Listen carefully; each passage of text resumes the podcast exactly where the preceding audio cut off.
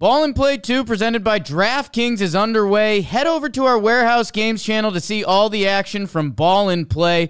Get some skin in the game and download the DraftKings app right now. Don't forget to use our promo code Warehouse. That's promo code Warehouse only at DraftKings Sportsbook. The crown is yours. Hey, everybody, welcome into another edition of Toeing the Slab Pitching with David Cone. It is episode number 117, where we talk pitching with the five time World Series champ, the former Cy Young Award winner David Cone, the research ace James Smythe, myself, Justin Shackil, producer Dan Rourke is with us as well, and it is Thanksgiving weeks. We want to wish you, all the listeners and the viewers out there, a happy and healthy Thanksgiving with your loved ones.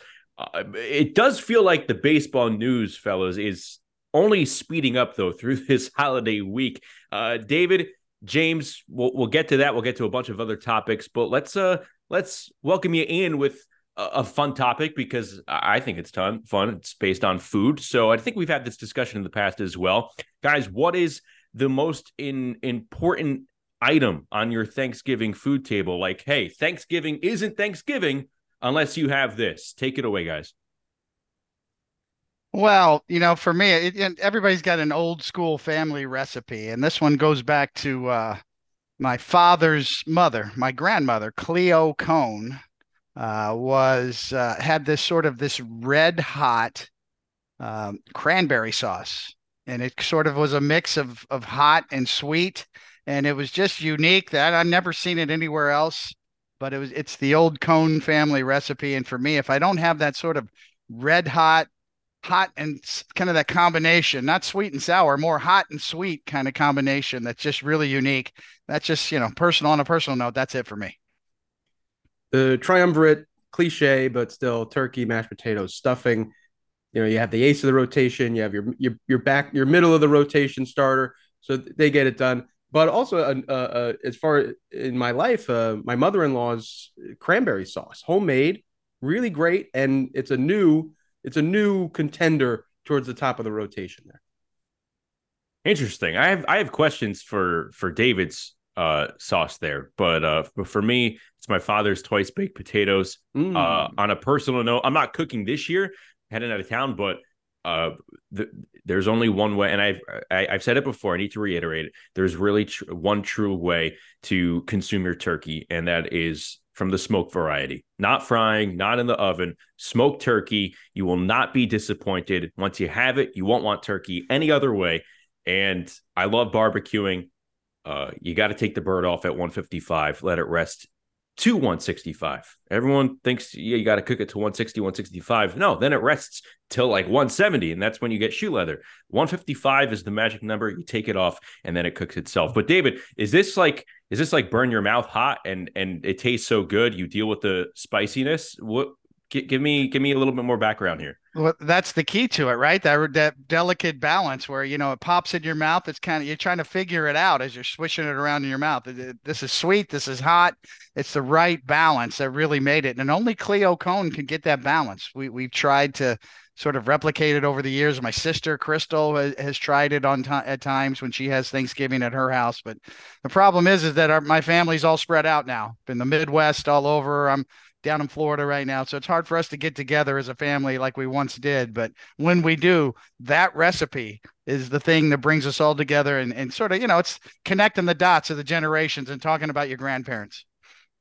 I can see an entire table of cones just eating their food, but sweating and tears yeah. coming down their face yeah. while they're doing it and enjoying yeah. it nonetheless. Yes.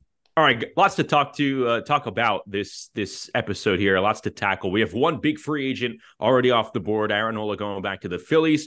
I uh, want to touch on the assertiveness that the Braves and the Phillies have because the Braves made some moves this week. Cardinals filling up the back end of the rotation.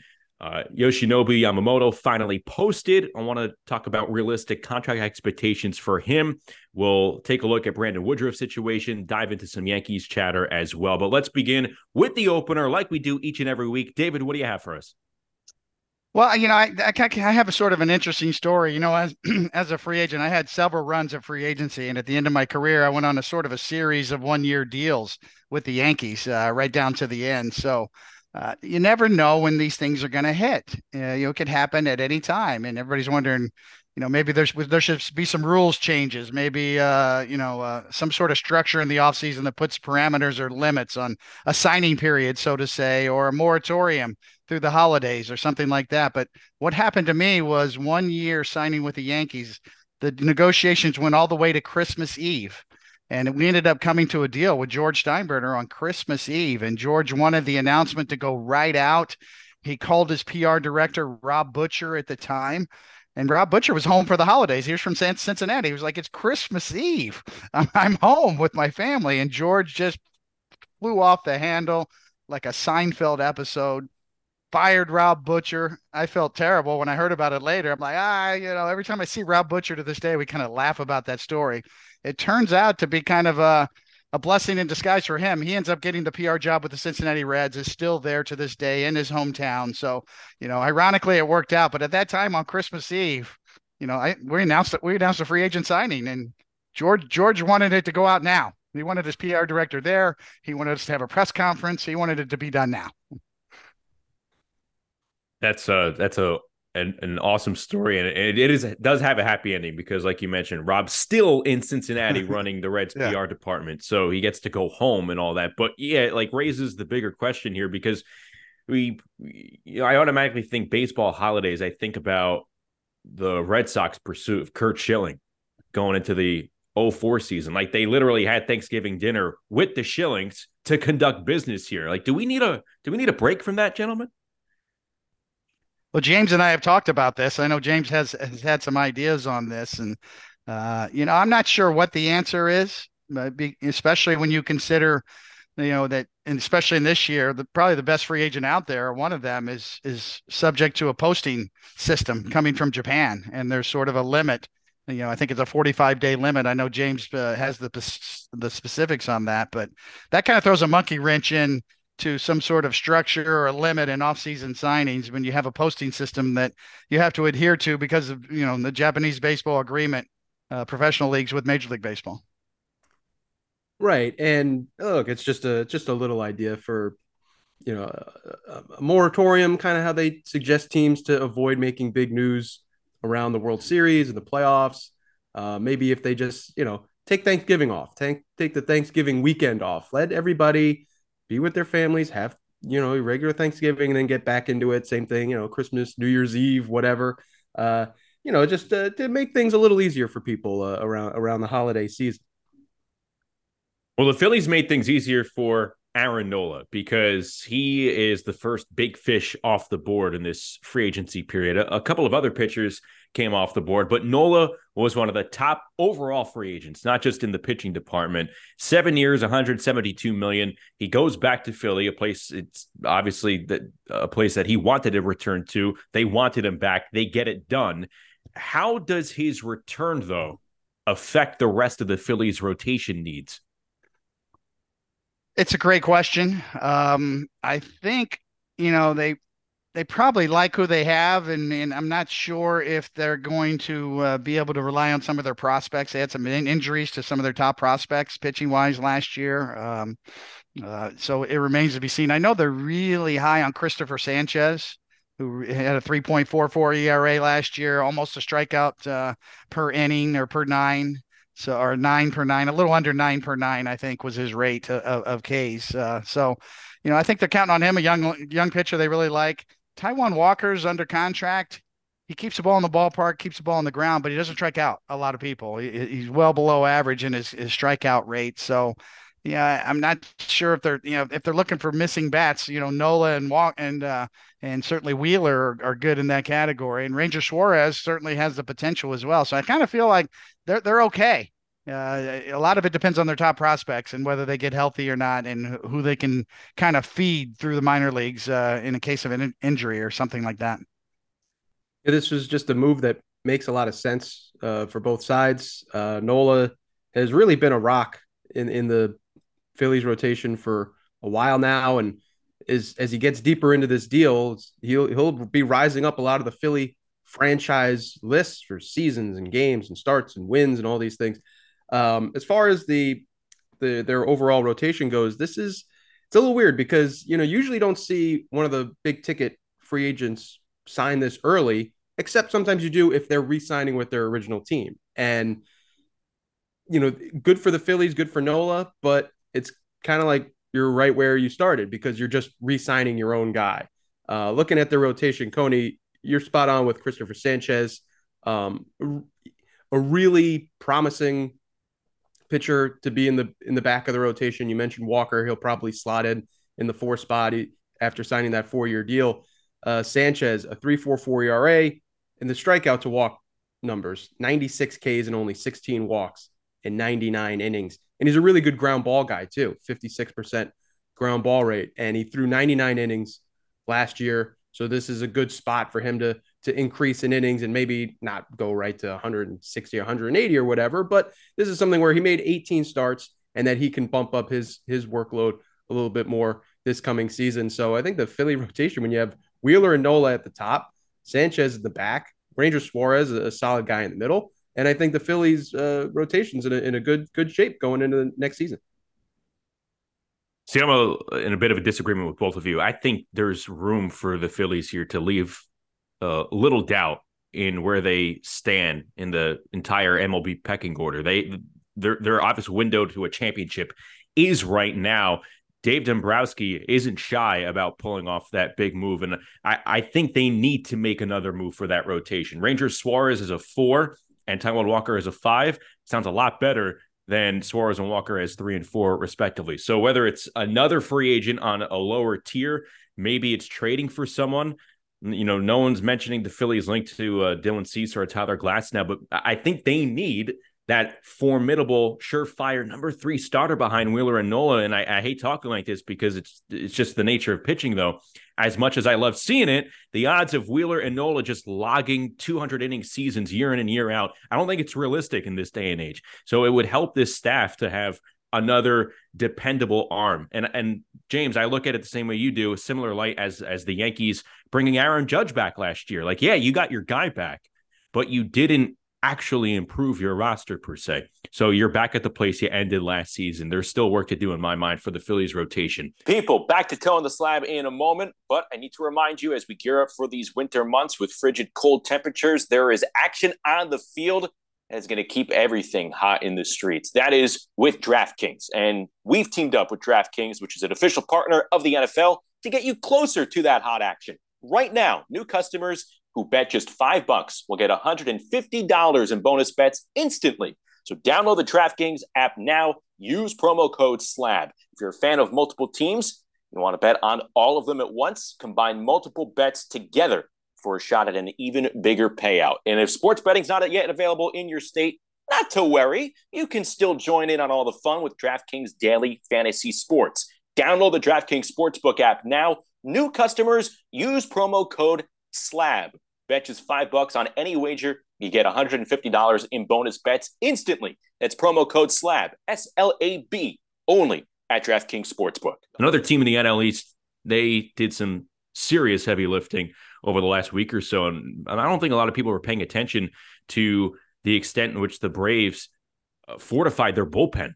Uh, they, they made a bunch of moves, most notably bringing in Aaron Bummer from the White Sox in a big trade. But they also signed Reynaldo Lopez, who started, who's relieved in his career. They signed him to a three year deal. It sounds like they're going to be giving him a chance to start. Why do you believe Atlanta is going this route and having Lopez potentially serve a role in the back of the rotation?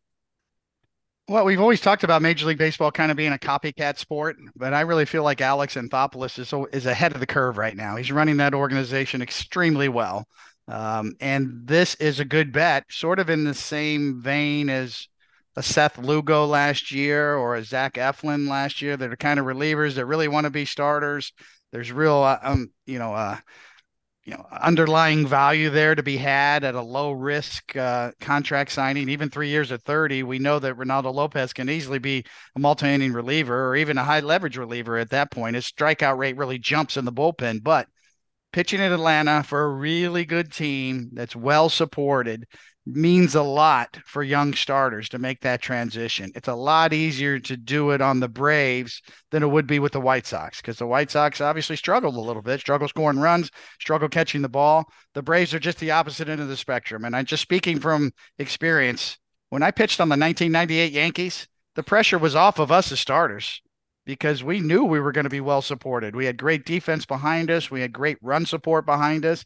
If you gave up a three run home run in the first inning, it's okay. Hold them right there. We're going to come back. You're probably going to win this game. If you keep it right there, you could go five or six innings and give up three or four runs. You're okay on a really good team like that, and that builds confidence. So I think uh, Anthopoulos made great bets here. That's really what GM GMs do now with all all the information they get, all the data. All you're doing is trying to predict the future, trying to trying to use your models of, of data to predict the future in terms of what Reynaldo Lopez could do as a starting pitcher.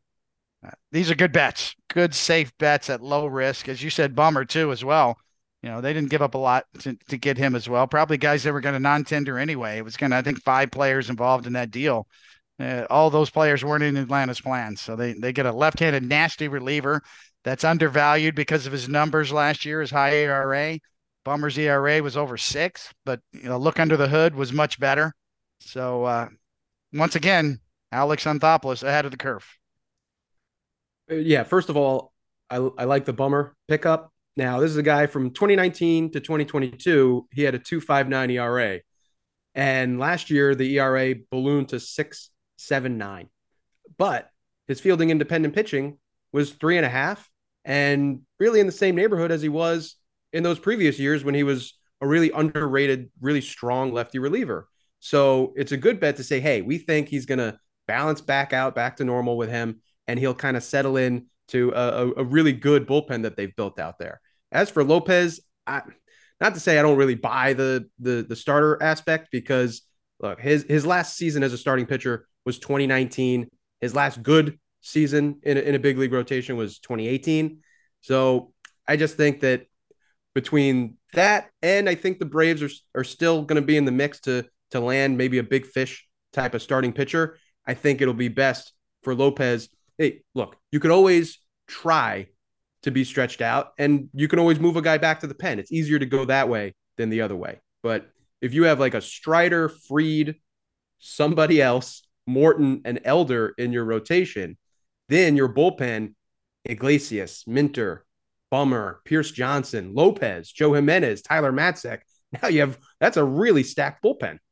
Yeah, that bullpen is is loaded if all the pieces come together. I'm with you. I think the Braves are still going to try and add another starting piece. But this is a, a solid safety net if it doesn't happen that way. If if plants fall, they're going to have Lopez uh, potentially at the back of that rotation behind the names that that you just mentioned here. Um, so so the Braves. Go ahead, James. No, it's just saying. Does this mean that the Braves have to go out and get Lucas Giolito because Giolito and Lopez came up together in 2016 with the Nats. they went to the White Sox together in the Adam Eaton trade. They stayed there for six or seven years. And then they both did the White Sox Angel Guardians three step together last year. So they've been teammates every single step of the way in their big league career. So maybe uh, Rob Manfred has to uh, decree that the Braves have to sign Lucas Giolito. We need a Manfred mandate here. Uh, I tell you what, it would probably wouldn't cost them as much as the money that they seemingly just moved off their books with all these moves over the last week or so. A one year deal with with Lucas Giolito. I think that's what he's projected to only receive a one year deal. Uh, but the, the Braves doing a lot of business. The Phillies taking care of, of Aaron Nola here. Uh, in terms of connecting those two parts here, Joel Sherman of the Post, I thought he made an interesting point in an article this week. He wrote that the Phillies, the Braves are two of the most aggressive teams when it comes to baseball operations and and quote what they need they go out and get meaning that they don't go halfway uh, with an acquisition they don't supplement one area of their roster to theoretically get better in another. And and more often than not they don't use the the clock this schedule whether it's in season or off season and kind of play chicken with teams or agents. They act fast when they need something. So if you ran a team would you be proactive like atlanta or philadelphia or more calculative like uh, the 28 other teams nearly every other team? Which way are you going I, it depends on obviously uh, factors involved. You can't move fast with you know a Bryce Harper signing back when they signed him. Uh, you can't move fast with a a top tier free agent that is entertaining or making the tour and listening uh, to every team or every pitch that comes his way. But you certainly can with your own players, like an Aaron Nola. You can attack and, and go quickly. you know, obviously, in Philly, there's something about Philly. The, the players love playing there. The fans love the players there. It's really a special place right now.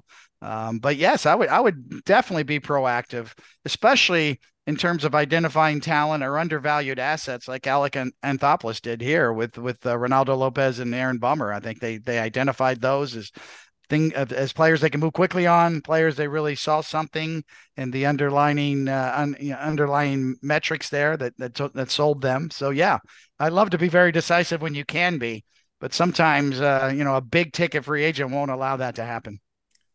Yeah, it's you know sometimes the uh, these things are out of your control, and when you're the team, yes, you're trying to be aggressive and and make moves, but a lot of times, whether it's a free agent player or a team that you might want to trade with, they're going at their own pace. So, you know, if you're if you want to trade for Juan Soto, we don't even know if the Padres are going to move him or not. And Yoshinobu Yamamoto, he's the the the the biggest free agent pitcher out there right now, and I mean, you have this posting period, so there'll be negotiations, but that'll probably go down to the wire. We were talking uh, a week or two ago about whether or not it's going to be before Christmas, after Christmas. Well, the deadline now for Yamamoto, now that the posting period has officially begun, is January 4th. So that might go down past New Year's and, and maybe right down to, to five o'clock Eastern on, on January 4th. So in the meantime, you can do smaller moves, which is like, what the Braves are doing. Because if you have your off-season to-do list, your checklist, some things, hey, trade for Juan Soto, that might have to wait a while. In the meantime, you can make smaller moves if you're trying to get two outfielders. Well, maybe you put that on the back burner and you can make a, a smaller move for for a, a lower tier outfielder or patch up the bullpen or, or what have you, or a back end starter like we've seen. Uh, no, you know, no Yamamoto off the board, no Snell off the board, but Kyle Gibson, Lance Lynn. So those, those maybe those kinds of moves are there. I'm with you. Like you can't speed up the you know Shohei Ohtani schedule through all of this, through all free agency this offseason. But going back to what we were talking about before, if there's the one team that you're counting on the most to to push out the the press release on a Thanksgiving or a Christmas season right now, I think it's the Atlanta Braves because you don't hear too many rumblings or reports until that move's actually announced and it's always announced by the Braves themselves. They put out the the stealth press release. So I, I, I wouldn't be shocked if that happens over the next few days in terms of Thanksgiving and the Braves making a move. Um uh, the, the moves that they made last week freeing up the the spots on their 40 man roster, freeing up some coin. It, it does feel like it's going to lead to a bigger move here. You, James, mentioned Lance Lynn, mentioned Kyle Gibson, uh, Kyle Gibson, two pitchers finding new homes on one year deals. They both joined the Cardinals, and they're going to be joining the back end of this rotation because I do not think that the Cardinals can get back to the postseason with Lynn or Gibson near the front of this rotation. So will St. Louis make a bigger splash addition to front its pitching staff? What do you guys think? They probably should. Absolutely. Uh, I mean, uh, Jordan Montgomery was a great fit there. You know, I don't know whether his experience was like there or not. Um, I know they feel like they have some prospects. They're about a year away coming up through their system. St. Louis has done a pretty good job over the years of developing within the, the Cardinal way, as they say. So this is an old school move in a new school world, right? I mean, you you're you you're betting on the influence, the reputation that Kyle Gibson had. Such a great influence in that Baltimore clubhouse. A great guy and an innings eater. And the same with Lance Lynn, sort of this fiery competitor. I mean, Jomboy's kind of had some some great clips on Lance Lynn and his his outburst on the mound, the kind of fire that he pitches with. Now, neither one of them are, are, are pitchers like they used to be, or certainly in terms of missing bats in today's game, you've had the value of the strikeout rate being above average as a starter has a, is really uh, you know uh, has a spotlight on it nowadays. That's that's really desirable. But this is an old school move. Hey, we love the what the chemistry these guys bring to the clubhouse. They're going to help us in one year fill up some innings and then get us sort of to our prospects. You know, at midseason or a year later, it, the timing of who the next in line is uh, in, in, terms of for the for the Cardinals who comes up is really kind of in play here. But you know, as I said before, both of those guys are great fits in the clubhouse, veteran guys that will give you innings, but they're not the prototypical swing and miss guys like they used to be. Although Lance Lynn is, you know, even though he gives up the home run home run ball, still still could kind of miss some bats. Kyle Gibson's more of a veteran innings eater at this point and a great presence in the clubhouse. Will the Cardinals make a, a bigger splash? They better. Uh, I I would like this move if they if they had targeted one guy, one of these guys, and said, "Hey, he can be our veteran leader, fifth starter, and just kind of soak up innings there." But now you, you have them op- occupying two spots in the rotation. You have Miles Mikolas, who is another innings eater. He's a 200 inning guy, and, and those guys are rare. But again, doesn't really miss bats. They ha- they seem to have a type there, and you, you can't build the whole staff out of that because ultimately, as much as as much as I like Kyle Gibson in Baltimore, helping the young pitchers, he had a 4.73 ERA last year. It's great that he made all 33 starts last year. He really answered the bell. Lance Lynn, 32 starts. So even though they're in their mid to late 30s, you can count on them to take the ball every fifth day. But there's a run prevention element here too. So you're going to have to have a lot of the other rest of the load carried by your other starters. And Mikolas, Gibson, Lynn, Steven Matz, maybe a Zach Thompson. It the the rotation is shouting out for for one big piece. I don't know if it's Jordan Montgomery. I don't know if it's Blake Snell, but they, I do think they they have to make they have to reel in a, a bigger fish to uh to shore up that rotation. Yeah, I don't think there are any guarantees, but the Cardinals rotations screaming for like guaranteed quality. I I I do like these moves. I I do like the fact that you have three bulk innings eater. Even at 36, Lance Lynn pitched over 180 innings last year. Mikolas you know, in a sneaky way, like you said, James accumulated over 200 innings. Uh, Gibson there as well. So yeah, the Cardinals should make another move here. They need front end help, whether it's a Montgomery, a Sonny Gray in free agency, trade market, Glasnow, Cease, Shane Bieber, the same names we keep discussing here. They don't have an ace. They don't have a starter who can pitch in front of the Mikolases and now the Lynns and the Gibsons. They need a leader who can kind of do what those pitchers can do right at the top and more for sure. Um, uh, kind of like a guy like Yoshinobu Yamamoto. We haven't heard the Cardinals in the market for for him, so to speak. We uh, they're they're they're not one of the teams that we hear linked to this Japanese phenom, 25 years of age, and because of that age, guys, I think is the reason why we're hearing, in my opinion, outrageous numbers like nine year, 10 year deals for this pitcher. I don't see that happening. The market could say otherwise here. Is Yamamoto, who has not thrown a single pitch yet in Major League Baseball, actually going to receive a deal? Uh, let's put the number greater than eight years. What do you think? Quite possibly because of his age. He's 25 years old. So the bet you're making or or uh, in his prime, on his prime years. A big difference between somebody who's 28, 29, or 30 years old and getting that eight year deal. Uh, we've seen this in the past over the last several years where a lot of uh, front offices want to want to mitigate the hit on the lux- luxury tax. So the spread and the number of years on the contract is more a factor of that, staying under the luxury tax and managing your budget year to year than it is, you know, uh, the, the players demanding the, the, those long term deals. It's kind of a two way street as far as that goes. But yes, he should get that that many years uh, because there's that many bidders involved. He's that accomplished coming from Japan, and also he's 25 years old. So absolutely, I mean, you're going to see, uh, depending on what his needs are and what his wants are, and whether there's opt outs involved or whether he just picks a franchise he really wants to, to play for, uh, there's lots of ways this this the structure of this deal could go, but absolutely a 25 year old, one of the best pitchers in the world, we think. Um, Brian Cashman scouted him in person. Uh, uh, every team that, that's in on him has seen him pitch enough in person. Yes, the answer to your question in a long winded way, yes. I'll go. I'd go eight plus uh, uh, to keep the AAV down. And again, we're beating the drum. He's 25. He's 25. He's 25. So if you sign him to a, an eight or nine year deal, it will take him until year seven to be as old as Aaron Nola and Blake Snell are right now. So Nola is 31. Snell's 31. Jordan Montgomery's 31. Eduardo Rodriguez is 31. Sonny Gray's 34.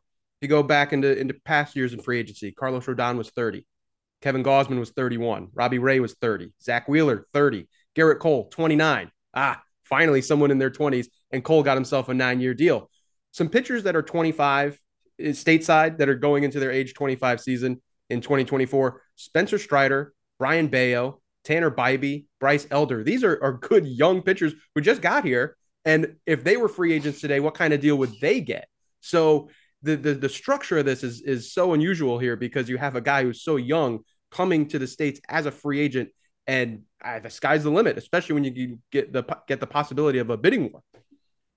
Yeah, the unique nature of it is is I think the reason why we're having these discussions, but at the same time, you know, I look, eight year deal, going to take him until he's 33. That sounds appetizing if I'm a decision maker f- for a team. Even a 10 year deal, you'll be 35. But can can these owners and and these heads of baseball operations can they wrap their heads around this kid who's 25 never thrown a pitch in the majors he could theoretically command like the large the, the, the richest pitching contract in history? Are we actually going to do that? Are we going to go that far? That's a big question that needs to be answered no absolutely it needs to be answered uh, the difference is you have much more information today in terms of evaluating his stuff it isn't just sort of the eye test. Oh, uh, we've got our best uh, we've got our best advanced scouts that have seen him pitch and they've written their handwritten reports. No, we can measure everything now. The quality of his pitches, the movement on his pitches. You can compare that with with everybody that, that that's in the database uh, across the way. So to me, that's one of the ways where scouting and analytics has really helped front offices make more uh, objective decisions and trying to bet on a future because really that's really what they're doing. They're making bets. How many times have we heard Brian Cashman say that? You know, we're going to make our bets here and live or die with it. Uh, sometimes those bets are good and they work out. Sometimes they're bad. Sometimes you get in a bad rut of decisions and making bets and they, and they don't work out. And that's where the Yankees find themselves. And that's why you the Yankee fan base is so angry you know, with, with some of the decision making over the years. But at the time the, you make the decision, you do have more information. You do make more informed decisions. And with this case, with Yamamoto, you you can compare him and his stuff uh, to to anybody in the in the game of baseball that that has the Hawkeye system or has the tracking systems that that measure the pitches and how good they are compared to everybody else in the world. Right. And look, there's there's some red flags here. He's 5'10, a buck 75. That doesn't really shout out, you know, workhorse ace, although he has the propensity to throw a lot of innings. But he's never thrown a pitch in the major leagues. We don't know how he's going to transfer over. We can be pretty confident. I mean, even if he's even if he takes a little bit of a step back, eh, he's starting at a pretty great baseline. So you could do that. And also, look, the idea is I'd you'd almost rather give him an eight or nine year deal at less money per year than the same amount of money over a shorter amount of years. So when you're looking to assess, you know, how is this deal going to go, you're looking at the total value of the contract, however many hundred million dollar, you know, hundreds of millions of dollars it is, and say, well, what's the value? You know, uh, how how many how many wins did he help us get? You know, and then and go from there and say, well, if he gets the same amount of wins stretched out over a longer period of time, he could still pay off the deal, so to speak. So I'm I wouldn't be too worried about the years as long as it keeps the AAV down. But uh, you know, the as far as the a record breaking contract, the, the numbers just go up. So whether you know if, if he gets 275 million dollars for for nine years or something, that's it's not really going to be apples and oranges compared to free agent contracts from two years ago or five years ago or 10 years ago. One team is going to be making a big bet here. Yeah, no, let, let me just finish on that point. Thanks, James. Um, um, Shaq the last time we saw a really undersized pitcher that was evaluated in terms of his size and saying he can't last, he's going to break, we better get rid of this guy was Pedro Martinez with the Dodgers, who's like five nine, a buck 65 at the time. And that's the reason the Dodgers traded him. And Pedro was great for the Dodgers. He had unbelievable numbers, both in the bullpen and whatever starts he got. But their team doctors, and there was a recent article about this actually, uh, their, their team doctors and uh, you know, Tommy Lasorda at the time said, you know what, I don't know if this guy could last. You know, he's probably going to break. You know, physically, and that was based on medical data back in whenever that was back in the late 80s early 90s probably more early 90s at that point. So how much further along are we are in terms of medical data? I don't know. It's still kind of speculative. We have a lot better information now in terms of biomechanics and how efficiently a body moves and i'm a big fan of that. But you know that i'm not sure size should should be a big part of that i think the efficiency of how your body moves is much more important pedro's body was pretty efficient the way he threw a baseball for a lot of years. So I'm more interested in that than the prototypical 6'4, 220 starting pitcher model just because of his body type. And to reiterate from our last episode, I think we're going to be getting these answers rather quickly. And maybe not next week after Thanksgiving, but I still think you're going to see Yamamoto sign with the team before Christmas. So well ahead of when that posting period ends. I think it's January 4th is when the the posting period ends. Um, there's a pitcher who I think a lot of team doctors are having discussions about. Uh, that's Brandon Woodruff. One team's going to be making a bet here, and they could potentially look pretty smart in a year or two with Brandon Woodruff. He was non-tendered by the Brewers. Obviously, he eh, underwent a procedure that's going to knock him out for potentially all of 2024. Maybe not the case, but a good chunk of 2024. And we've seen pitchers in the past ink you know a, a one year deal with options with teams when they're coming back from major shoulder operations arm operations i'm wondering here guys what what does a realistic deal this offseason look like for brandon woodruff well, it's going to have to be very, very creative in the structure. I mean, we we've seen it in the past. I mean, uh, even on the reliever side, we saw Toronto do it with Chad Green and he kind of paid dividends for them. He pitched well for them down the stretch, and now he's going into next year in the, in the back end of their bullpen. So uh, it would obviously, you know, you're biting the bullet on the year basis. The first year, maybe you could backload the structure, give him a little bit of uh, protection with an opt out, but you know, it's a delicate balance to take on an injured player to, to know you're going to get nothing from him for the first year and then everything's backloaded and then you're betting on him coming back healthy so once again, you're relying on your team doctors, the medicals, the the physical, how well he's doing, how's he recovering, you know, how does this compare to to other pitchers who have had similar injuries? I mean, there's so much that goes into it. But in terms of your question, the structure of the deal, there has to be a little bit prote- uh, protection on both sides. Obviously, the team is taking a big risk, and the player as well on the back end. Uh, is there if he comes back and really performs at an extremely high level, does he have some protection in terms of an opt out? or some sort of mutual option on the back end. Woodruff has been one of the better pitchers in the National League for the last few years. Uh, going back to 2019, he has a 2.93 ERA, and his 15.8 WAR is eighth in the National League. So it's a real a real kick in the teeth that he has such a serious injury right when he was going into his walk year. Um, now we've seen this, you know, rehabby and then bounce back year contract for a, a, a, while now. But a lot of times it's coming off Tommy John, and this is not to diminish Tommy John. I feel like people are often pretty flippant about it, like, oh, get Tommy John, then you come back. But the these the shoulder, the, the shoulder capsule, the torn shoulder capsule injury history is m- much more uh, grim uh, for these kinds of injuries. Michael Baumann did a, a good piece in Fangraphs uh, this week about that, comparing it to Tommy John, and and it's it's not pretty. The about guys that could, that can make it back.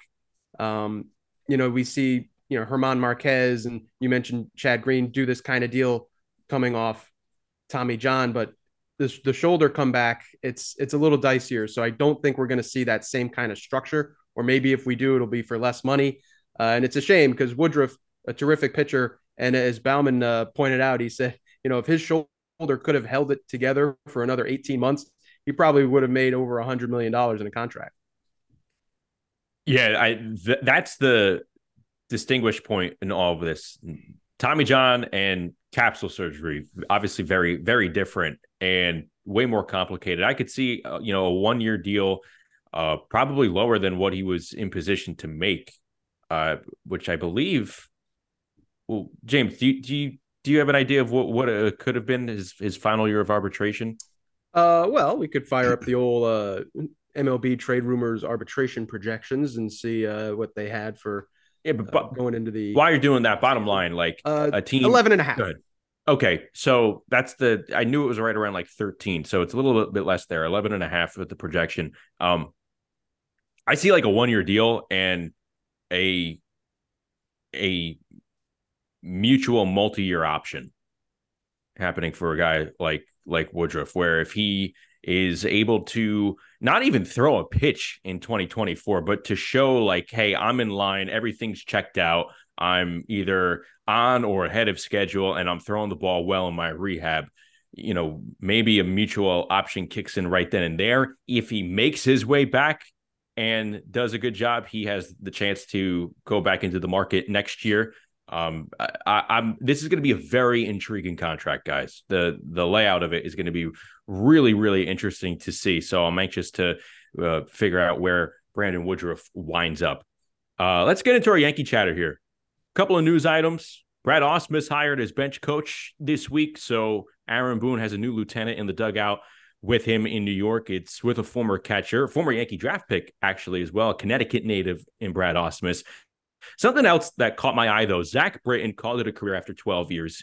He announced his retirement, had a, terrific career with the Orioles, with the Yankees. And I'm paraphrasing here, but on his way out, Britton was asked about the current state of of the Yankees. And again, paraphrasing, was saying that Yankee Stadium is is not an intimidating place for a visiting player anymore. They need to get their aura back. They need to sign the best players, bring the best players in.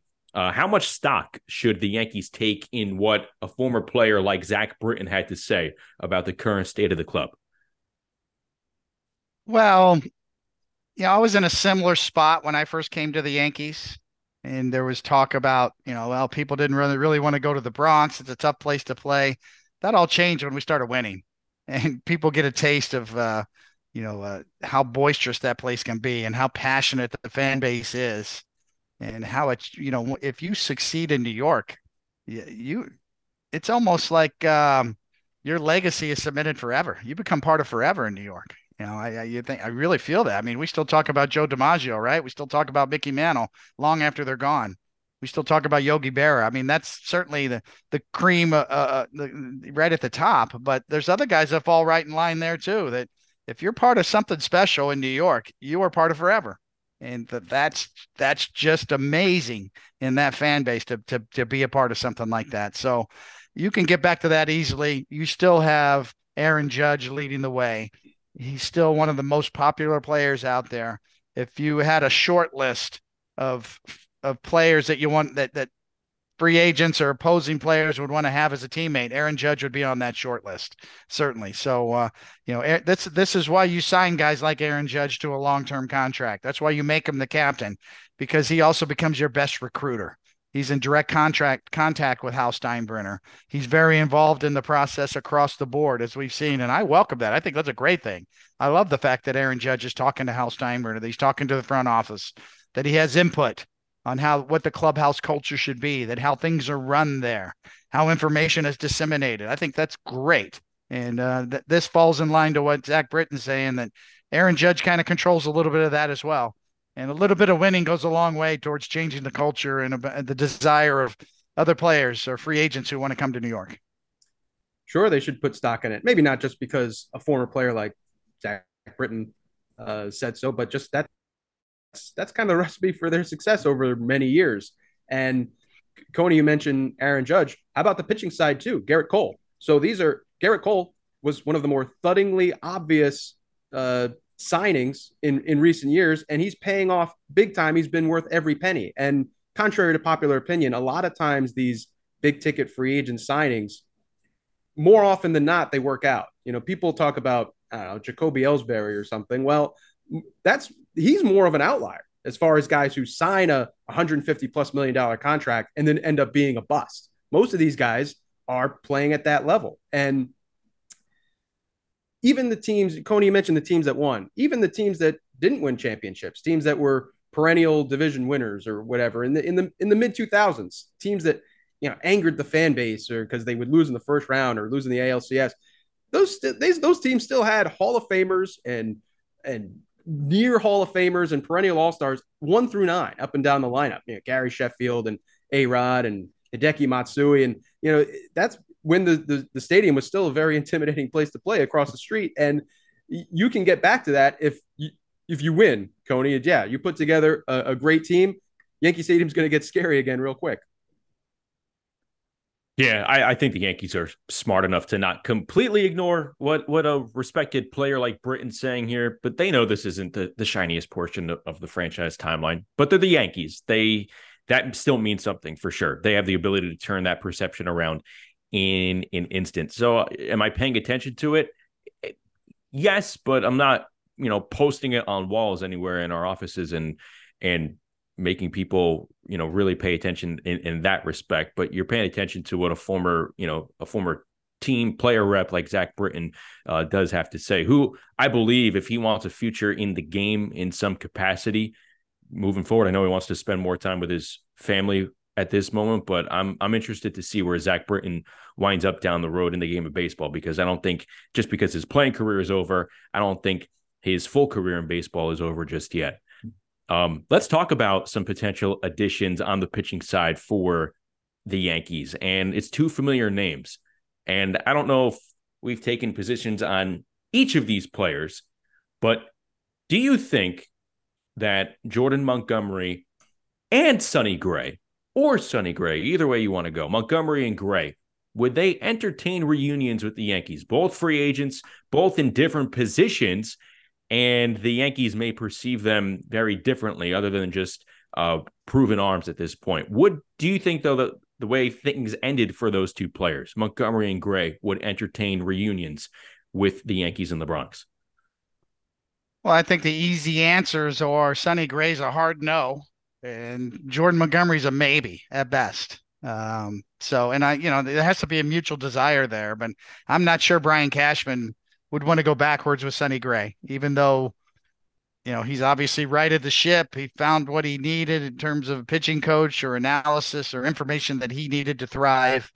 Um, yeah, I, I don't see Sonny Gray wanting to take a step back in a Yankee uniform. Money does talk. You know, if there isn't a, a blown away offer there for either one of those two guys compared to what they have, they have on the table elsewhere, then maybe something could could could spurn that and light a fire. But uh, Sonny Gray, I say hard no uh, for him personally, and even for Brian Cashman's standpoint to take that step backwards and relive all of that uh, previous history they had with Sonny Gray. Yeah, I'm with you, Coney. I don't think so, but you know, you never know. And also, it, it's you know, Sonny Sonny's different, and the Yankees are different. You know, mm-hmm. there's you know talk of you know clashes with with Larry Rothschild. Well, that's different. You know, I, I wonder if we could have gotten in a time machine and if, if, Matt Blake was around during the Sonny Gray days, how things would have if things could have gone differently here. So I, I don't think uh, Gray is a, a real uh, realistic possibility in New York, but um, maybe Atlanta. You know, we were talking about the the Braves making a, another move in the rotation. I think he would slide in very well into that Braves rotation. So maybe uh, I'd keep my eyes open for that.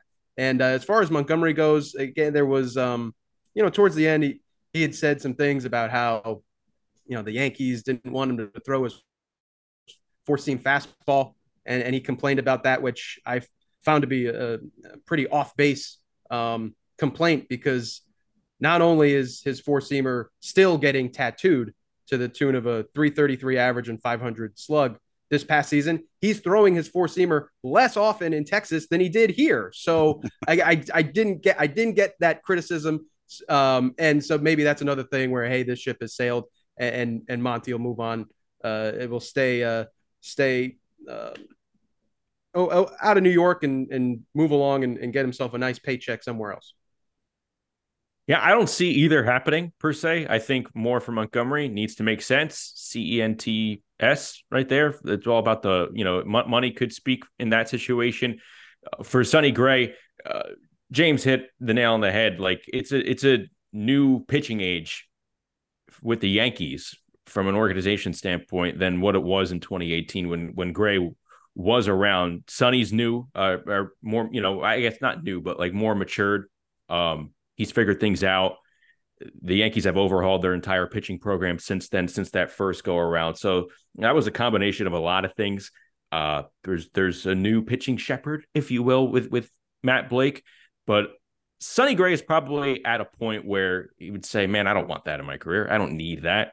he can go somewhere else, get the bag, uh, join a team like the Braves, potentially like the Cardinals, the Cubs, like you know contenders here, and not have to do something like that unless he has this fiery competitive spirit. And I know he does, but I mean, to an otherworldly level that we know nothing about, where he really wants redemption in a market like uh, New York, then I, I cannot see those two sides coming together again for a reunion. So for Montgomery, if the price is right, Gray, as much as I would like to see it, I don't think it's happening. Uh, but I am in support of of Sonny Gray for sure. Um, I think I think it would be really intriguing. I just don't think the sides would would uh, come together there with with that much at stake. Um, all right, guys, that's gonna that's gonna wrap it up here. We got to get out of here. We gotta we gotta make the cranberry sauce. We got to put the right ingredients to get the right, the right kick for the the cone love potion uh, yes. for Turkey Day. And uh, any anything else that you guys are keeping an eye on as we break for this holiday? No, it's just it just feels like Japanese baseball rules right now. We're waiting on two of the greatest players in the world, and they're both from Japan. Ohtani, where's he going to end up? And obviously Yamamoto, where's he going to end up? Pretty pretty remarkable. You know that uh, I think Japanese baseball is uh, always had respect, but all of a sudden now, you know what? There's some of the best players in the world that are over there right now. And the best way to beef up your roster is right there in Japan. Uh, and we always claim Major League Baseball is the best baseball, the quality of baseball in the world. It still is. But not all the greatest baseball players of the world are there yet. And there's more to be had, including as you look through Korea, uh, you know, uh, South Korea's got great professional leagues that are gaining more respect. Internationally, baseball has some tremendous flavor going on, including the United Baseball League, which is going in the Middle East as well, in places like Dubai and, and all over the world. So, from an international standpoint, I think baseball is poised to explode. It's a global game. And you know what? These guys, they come over here and they play and they play great. And so the hit rate, uh, especially you know in recent years from Japan, it, these guys are succeeding at a higher rate. You know when the, when they first started trickling over, you know decades ago, yeah, you'd have a Hideo Nomo, but then there'd be other guys that maybe didn't pan out. But the uh, the success rate on on guys coming over here is is a lot higher. So keep going. you know, you keep reeling in some of the, some of these players from Japan and and Korea and elsewhere. And uh, uh, I will say I don't think Ohtani or, or Yamamoto are going to sign anytime soon. So you don't have to keep refreshing MLB trade rumors or, or your social media feeds. Look at, oh, what's Jeff Passan saying? What's Ken Rosenthal saying? Enjoy the holiday. Yeah, uh, r- right there with you, James. They're they're capturing our attention for all the right reasons, but as far as free agency goes, in the immediate, in the next seven days or so, uh, rest easy. Take the time, enjoy it with your family. Shohei Ohtani and Yoshinobu Yamamoto will uh, will not be identifying new homes uh, through the Thanksgiving holiday weekend here. So eat well, spend some great time with your family and friends. Do some good shopping if you want to catch those deals. Uh, I don't think any team's going to be catching deals with Ohtani and Yamamoto around the next five or seven days or the next time that we come back at you with another episode of Toeing the Slab. So that's going to do it for us here. Happy Thanksgiving to all you out there. David, James, our great producer, Dan Rourke. Happy Thanksgiving to you as well. This is Justin Shackil. We will talk to you next time on Toeing the Slab. Pitching with David Cone, as always, a production of Jomboy Media. Ball and Play 2 presented by DraftKings is underway. Head over to our Warehouse Games channel to see all the action from Ball and Play. Get some skin in the game and download the DraftKings app right now. Don't forget to use our promo code Warehouse. That's promo code Warehouse only at DraftKings Sportsbook. The crown is yours.